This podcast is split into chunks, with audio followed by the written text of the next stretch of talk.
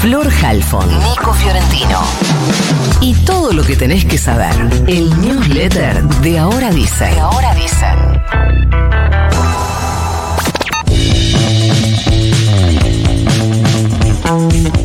Se viene un tarifazo en la luz y el gas por ahora concentrado en sectores de altos ingresos, industrias y comercios. Esto se va a terminar impactando ya con las tarifas de febrero.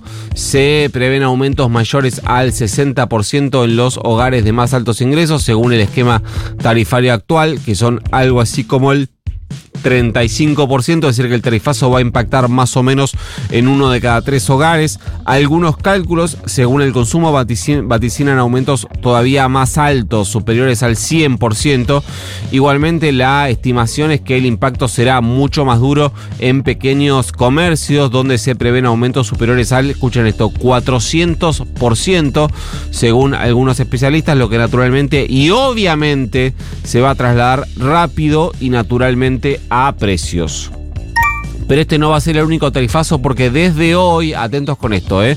desde hoy suben el bondi y el tren con aumentos superiores al 250%. Una verdadera locura el boleto mínimo de colectivo en la ciudad y el conurbano, básicamente en el AMBA, que es lo que depende del gobierno nacional, va a pasar a costar 270 mangos. Pipi, ahora cada vez que te subís al bondi, 270 mangos, mientras que el eh, ticket del tren sube a 130 pesos. Es el segundo aumento en tres semanas.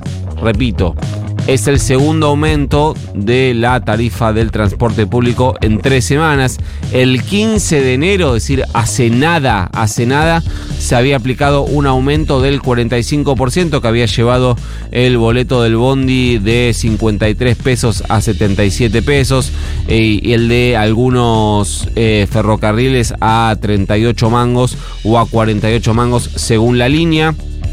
El boleto del subte ya había subido este domingo, antes de ayer había pasado de 110 a 125 mangos, ahí es más escalonado y más constante el aumento, pero algo muy pero muy importante, recuerden que tienen que registrar su tarjeta sube. Hasta el primero de abril. Desde el primero de abril, las personas que utilicen una sube que no esté registrada van a pagar casi el doble. Repito, van a pagar casi el doble de boleto en la ciudad de Buenos Aires y el AMBA.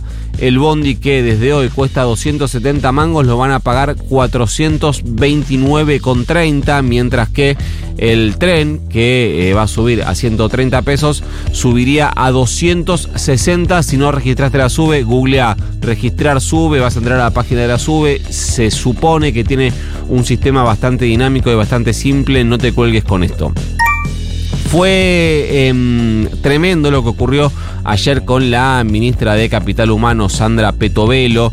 La semana pasada, ante una movilización de organizaciones sociales al ministerio que conduce, salió a la puerta y dijo que no iba a reunirse con ningún referente, sino que iba a recibir una a una a las personas que tengan hambre.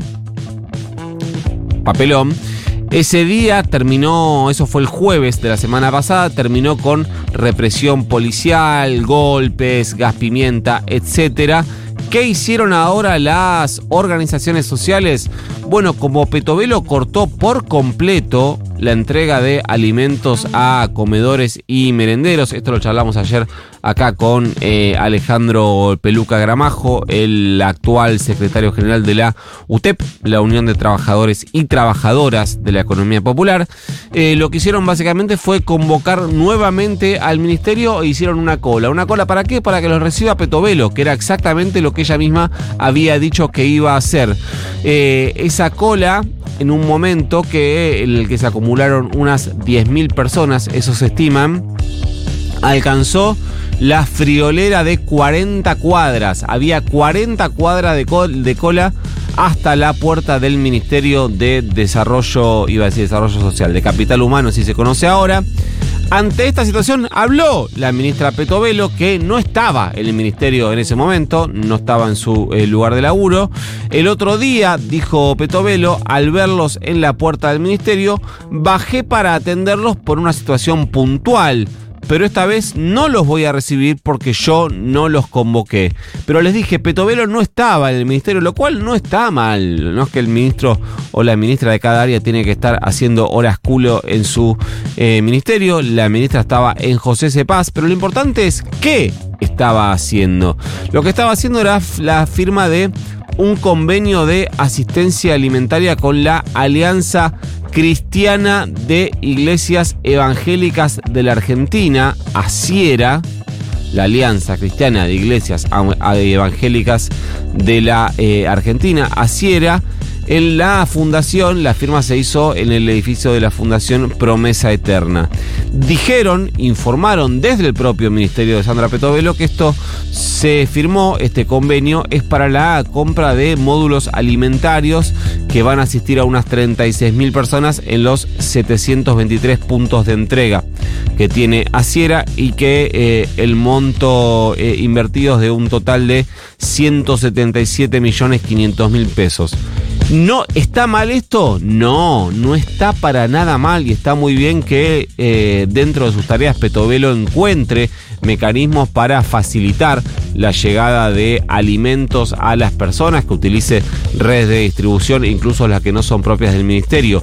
¿Está mal que lo haga a través de una, eh, organización religiosa? De ninguna manera que se utilicen todas las organizaciones territoriales existentes para la distribución de alimentos, estamos naturalmente a favor. Ahora, de lo que no estamos a favor es de la hipocresía. Si lo que dice Petovelo que ella quiere hacer es em, descentralizar a partir de la desaparición de intermediarios. Y después firma esto con iglesias evangélicas, bueno, en realidad lo que quiere hacer desaparecer no son los intermediarios, sino que lo que quiere hacer desaparecer son las organizaciones sociales, que lo diga tal como es. Pero no fue todo tan barato para la ministra Petovelo porque el dirigente del MT, Juan Grabois, la denunció ayer penalmente por incumplimiento de deberes de funcionario público. Según Grabois, eh, Grabois perdón, y en consonancia con el relato de todas las organizaciones sociales, Petovelo suspendió el abastecimiento de alimentos a los comedores eh, comunitarios de todo el país, eso dice parte de la denuncia, aclara cuyo impacto social duplica el de la tarjeta alimentar. ¿Por qué subraya esto eh, Grabois en su denuncia? Porque bueno, lo que sí hizo el gobierno efectivamente fue duplicar el valor, en realidad la posibilidad de compra, el poder adquisitivo de la tarjeta alimentar, pero al cerrar todos, eh, al cerrar no, al dejar de enviar, pues no se cerraron porque los comedores igualmente siguieron consiguiendo alimentos, vaya a saber uno de dónde, ayer acá Peluca Gramajo hablaba de la solidaridad de los barrios, siguieron consiguiendo alimentos para darle comer a las personas, eh, pero también lo que decía Gramajo ayer en este programa es que mientras la tarjeta alimentaria alcanza más o menos, más o menos, a dos millones y medio de personas, hay 5 millones de personas que son más o menos las que asisten a comedores y merenderos, por lo cual te está quedando un universo gigante afuera. Y última, Hoy a las 2 de la tarde arranca, en realidad continúa la sesión de la Cámara de Diputados para ahora sí meterse en la letra fina de la ley ómnibus. Se va a discutir el articulado de la ley punto por punto, punto por punto. En un ratito les cuento qué es lo que puede pasar con esa ley, qué es lo que mi ley se va a llevar de la Cámara de Diputados, que al parecer es importante, pero no es mucho. 7 y 17 de la mañana y este newsletter se va.